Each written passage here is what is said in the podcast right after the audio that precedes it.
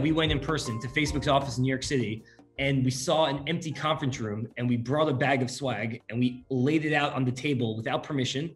And people were coming by. Just imagine you you're walking in your office and you see an office of people you know have swag. You assume that they got the approval but we didn't. People would stop in and say what are you guys doing? Like oh we're selling swag. You guys need anything?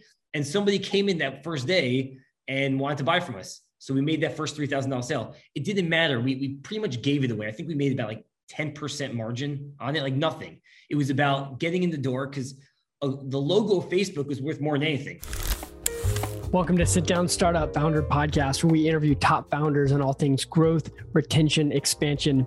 It's our goal to help you learn from the best by hearing exactly what they did so you can apply those similar approaches to your seed and Series A company. I'm your host, Adam O'Donnell, former founder in Silicon Valley VC. I currently manage VC and startup partnerships at Zendesk for Startups here in Silicon Valley. Zendesk for Startups offers six months free for all things Zendesk for all qualified high growth companies. This week, I had the pleasure of interviewing Jeremy Parker, the founder of swag.com. They recently sold to Custom Ink. My biggest learning start at the top. He said most founders think for their first customer, they need to start small and then build up over time and eventually get the big brand name logos. But they flipped that on their head, and their first customer was Facebook. And then he said the next customer, WeWork. When they went to sell WeWork, WeWork was like, Well, why should we trust you? And he's like, Well, we have Facebook as a customer. Jeremy seemed to put on this identity that we are a great company, able to service these high level customers, and then they worked their way into it. They did it in an industry where there's over 30,000 competitors selling swag products. Of course, you ask, well, how did they get Facebook as their first customer? As you just heard, they did that blitzkrieg approach by going to Facebook in person, once again, a common trend that we keep finding to get that first sale. It's a great episode. You're going to learn a lot. Shout out to our top partner, WeWork Labs. You've all heard of them. Their Labs program has expert advice, mentorship, live education sessions, on demand learning, and an incredible global community. Welcome to Zendesk Startup Podcast. I'm uh, really excited just to share your story of swag.com and the successful exit that you had to custom ink.com. So I'm just before we kind of get to some of the growth stories that you did, I would love to hear when did you actually found swag.com? I founded it in early 2016. So January, right at the beginning of the year. And maybe give you a quick background of my, my history a little bit. So I have a somewhat interesting background for an entrepreneur. I was a documentary filmmaker in college. So when I went to Boston University, my documentary film won the audience award at the Vail Film Festival. So I was this young filmmaker, and I, I remember I was on the top of the mountain and we won this big film festival. And I remember the next morning I went to the brunch, quote unquote celebrity brunch. And half the room were these big celebrities that everyone's heard of, and half the room were these struggling artists. And I did an internal gut check. And I asked myself two questions. I said, number one, am I that good? And number two, do I love it? And both answers were no. I didn't, even though I just won this film festival, I didn't think I was that amazing. And I honestly didn't feel the love that I wanted to do this for my whole career. So went back to school. I was a junior in college at the time and I started to think about what I want to do. And I know business experience. I was mostly an artist.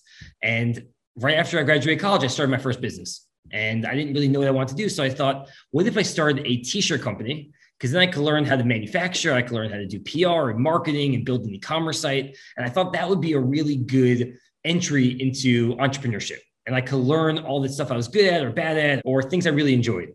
And I launched this t-shirt company called Tees and Tats, horrible name, but it was a, a, tattoo apparel t-shirt company and it was $250 t-shirts, really expensive. And we were selling to all these high-end stores. And this was in 2007. And if I could take you back to 2007, this is when the recession hit and all the stores we were selling to went under. So it was for the worst time to launch the company. We launched like three months before the recession hit. And during that time, I thought, well, I got to keep my business afloat. So I started thinking creatively. I figured out this mark kind of gimmicky, a marketing strategy to tie the prices of the Dow Jones to the prices of my t-shirts. So as the Dow dropped, we would give a discount on their t-shirt price. And it was a little bit gimmicky, etc. But I was 22 years old. I wanted to get some marketing and I started reaching out with this story to all these blogs. And Mark Cuban from Blog Maverick, and obviously Mark Cuban, world famous entrepreneur, wrote about this in this blog. It got a lot of exposure, it got picked up by Ad Age, and ultimately introduced me to the CEO of a very large promotional product company. And that's how I got into a long roundabout way of how I got into this promotional product industry of swag.com. I met the CEO of this really large company, learned about it, fell in love with the industry. And then you fast forward 10 years, I had this idea for swag and I thought, I feel like I'm the right person to do this business. So started the business 2016 and now here we are. That's very cool. What were you originally doing at swag.com? Did it have like a massive pivot at all in terms of what you started out with? So, swag.com, we started the business in 2016. And the idea for swag was I want to streamline the entire experience for today's buyers. That was the big aha moment that 10 years ago, and I was 22 years old, now I'm 36. 10 years ago, when I was working in the promotional product industry, I realized that it was a very fragmented industry. Everything was reliant on back and forth emails, presentation decks, phone calls to close sales. And the buyer was much older. It was like a 45, 50 year old office manager. Now, you fast forward 10 years to 2016, everything is still very much fragmented, old, and broken, but the buyer changed. And that was the aha moment of, well, the buyer is now a 23 year old millennial, they probably want to do things very differently than the 45 year old. So I started to learn as much as I can about the buyer. I didn't know who we were going after. All I knew was I wanted to sell swag to corporations but who at the corporations are, are, the swag buyers? There's so many different divisions. There's the HR team and the marketing team and the sales team, the office manager. But who'd you go for first? So when we started the business, we didn't know that answer. So we wanted to learn. And I also didn't know exactly what the right product should look like. So the first year of the business, 2016, it was all about learning. I spoke to well over 500 office managers, marketing managers, sales reps, everyone in the organization to try to understand their pain points. And what I learned very quickly, about like two or three months in, everyone's going after the marketing teams because they have the biggest budget. But no one's really going after the office manager. And there's this sweet spot of the office managers within organizations have big budgets, not even close to as large as the marketing teams. But That's okay. But they're not as targeted. And I felt like if we could go after the office manager and give them a great experience, that will be our Trojan horse into the company so that we could expand. If the office manager buys 100 t shirts for their company and they're giving out all these t shirts, and every t shirt says swag.com and inner label, now the marketing, the sales team, the London office, all these different departments will now know about swag and that they'll say, wow, the quality is really great. We should be buying from them. So our strategy from the get go is get in the door and then expand in any way we possibly could. Very interesting. So just tell us quickly the exit that you had, just anyone who's listening who's not aware. November of last year, so about a few months ago, I can't say the exact price, but we were acquired by Custom Ink, the largest player in the promotional product space. Last year, we did over 33 million of sales. And, and this year, we're on track to do 66 million plus in sales. So every year since we started the business in 2016, we grew over 100%. So it went from like 7 million to 15 to 33. And know, we're really on track to, to keep doubling. And there's just so much opportunity and so much room to grow. And to put things into perspective, we just hired really our first sales rep 12 months ago. So we're doing 33 million of sales and we're just hiring sales teams. We just hired our first account manager a week ago. So we're really skimming the surface of the team, the structure, and what we're able to accomplish. But we made the process really easy for customers to go on their site, buy swag, self service completely, whether they want to ship the swag to their office or whether they want to hold it in our inventory and then distribute the swag to all remote addresses. So we have major companies from Facebook, Apple, Amazon, Netflix, TikTok, Spotify buying swag, warehousing with us, and distributing it globally. Congrats. This is really cool. And I love this the beginning like to ask the main question what's one of the most impactful strategies that helped you grow. And it sounds like it's the research that you did just interviewing those 500 people and then selecting on the office manager. Could you kind of give me that timeline? So you started in early 2016 yeah.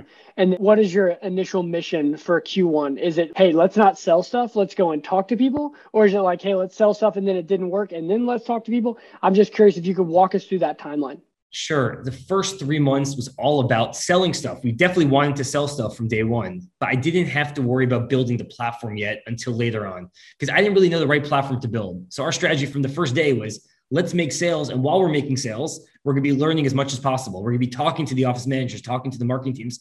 And while we're learning on how they do it, let's make sales with them. So our first customer is Facebook. We got into the Facebook office, we met with somebody at Facebook, and we did, I think, like a 2,000 or three thousand dollar order of t-shirts. That was part of the strategy also. From the get-go, it's saying, well, we have this swag.com awesome brand name that we want to get in people's heads. How do we get everyone to trust us? It's all about trust in the swag space. There's so many, there's 30,000 companies that sell promotional products.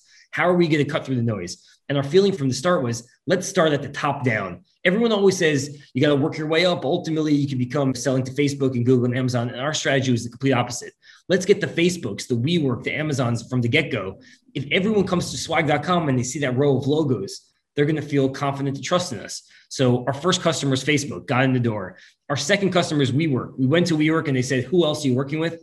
And we said Facebook. They just probably assume we had thousands of other customers, but legitimately, Facebook was six days earlier that we closed our first sale. So we did that. And our strategy, and then we went to Bravo TV and we tried to figure out, well, millennials, what brands are they connecting with? And we should get different brands, whether it's a tech company like Facebook, whether it's the new hot startup WeWork, whether it's TV station like Bravo, those row of logos we thought of ourselves as uh, logo hunters. Me and my co-founder Josh in the beginning, we would just go for the logos. It didn't matter about profit. It didn't matter about margin. It didn't matter about anything. It mattered about getting in the door, learning, and getting those row of logos.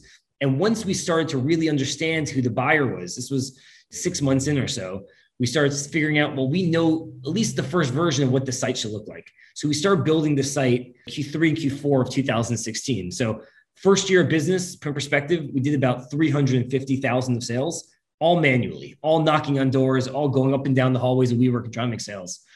2017 January, we launched the first version of our e-commerce site. Very bare bones, pretty much nothing. You could check out on the site, but it was something to get in front of people. And we did about 1.1 million of sales in 2017.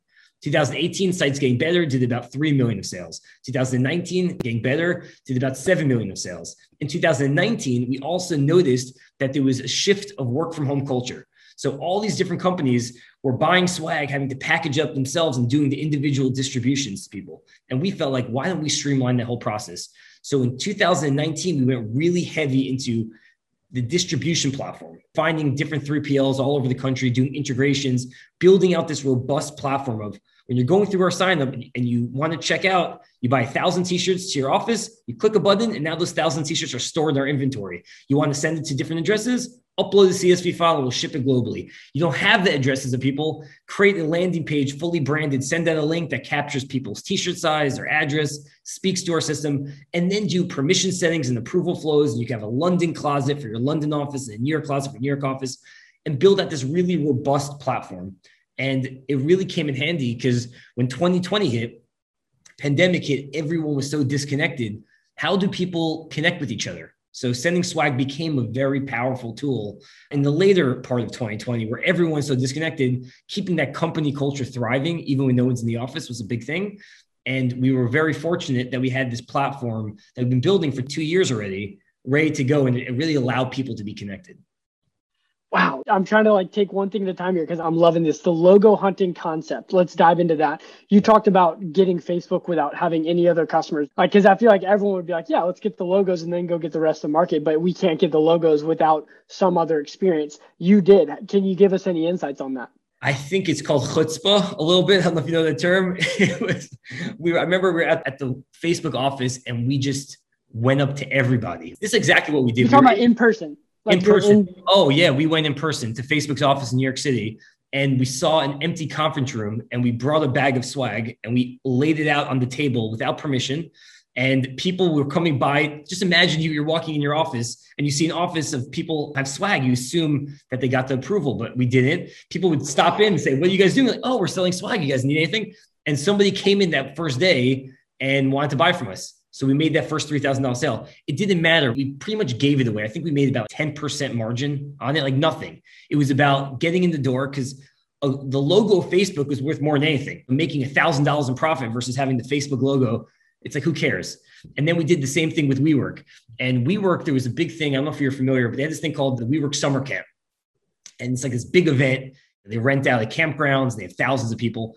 And it was very important for us with our strategy to get that WeWork summer camp t-shirt. We were in nothing. We were like a month old at this point, but we need to get this because our feeling was every t-shirt says swag.com on the inner label. So if you're at 5,000 and they're giving it away all over the world, people get the shirts, they feel the quality, they see the inherent social proof. WeWork uses them, great quality. We should check out swag.com. It's like an amazing marketing channel for us. And that's the best part about swag. It's meant to be given away. It's not a pair of jeans that you wear five years You buy swag to be given away. It's the whole point. So if everything could be branded swag.com on the inner label, that's just amazing marketing channel for us. So when we went to WeWork, they asked us specifically, have you ever done an order this size? And we said, yeah, we've done similar types of orders. This is like a weekend.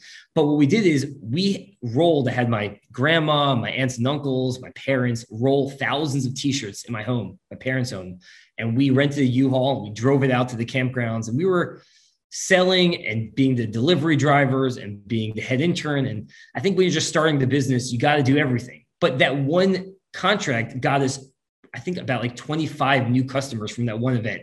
So just like getting in the door and treating all these opportunities is don't worry necessarily about margin or making money in the beginning. It was all about learning. It's about getting your name out there. It's about understanding your customer. And that's that was our only focus in the first year. That's really cool. I mean, you were just hustling. Yep. I, I love that. This has been an incredible episode. Is there a final word of wisdom that you'd like to share around the decision to pick office managers versus the CMO? Because the CMO budget, I would imagine, is probably like a hundred times more than the average office manager. So it seems like something everyone's missing, but yet you built a business around that. Is there any other tactics that you could share in that decision? That's exactly right. I was also one to go through the CMO. I mean, when I was doing the initial pitch and I was thinking about raising money and doing all these things, it was all about getting into the marketing team, showing ROI, proof that swag has an impact. But at the end of the day, you don't always have to go exactly where you think you'll ultimately end up. There could be a, a roundabout way to get to the place. And our feeling was if we go for the office manager, it doesn't mean we're turning away the marketing team, it doesn't mean we're turning away the sales team or the HR team. It's just a new way of getting in the door. And if you get in the door, then it's much easier to expand. And that's with everything. With our inventory platform, it's about a lot of the companies that we're competing against have an inventory platform now, but they have a whole long sales cycle. It's a six month process and they'd have to become a preferred vendor. Our strategy always is let's get in the door with as least friction as possible and upsell. So instead of doing this long sales cycle, we have an e-commerce experience. They could check out for 24 t-shirts. They could check out for 100 t-shirts. They could get used to us without having to commit to a long partnership or membership. They just buy 100 t-shirts. And when they actually want inventory, all they have to do is click a button that says, yes, hold an inventory versus having to talk to a sales rep for six months. We just made it really easy to get in the door with as little friction as possible, upsell them. And now we're holding swag for the biggest companies in the world. Jeremy, congratulations, man. This is one of my favorite interviews. So thank you so much. Thank you for having me. Really uh, amazing to meet you and great to be here. Awesome. That's a wrap. Thanks for listening. Make sure to subscribe on Apple, Spotify, and Google. If you want to learn more about Zendesk for startups and our free offer, please check out our website at zendesk.com slash startups.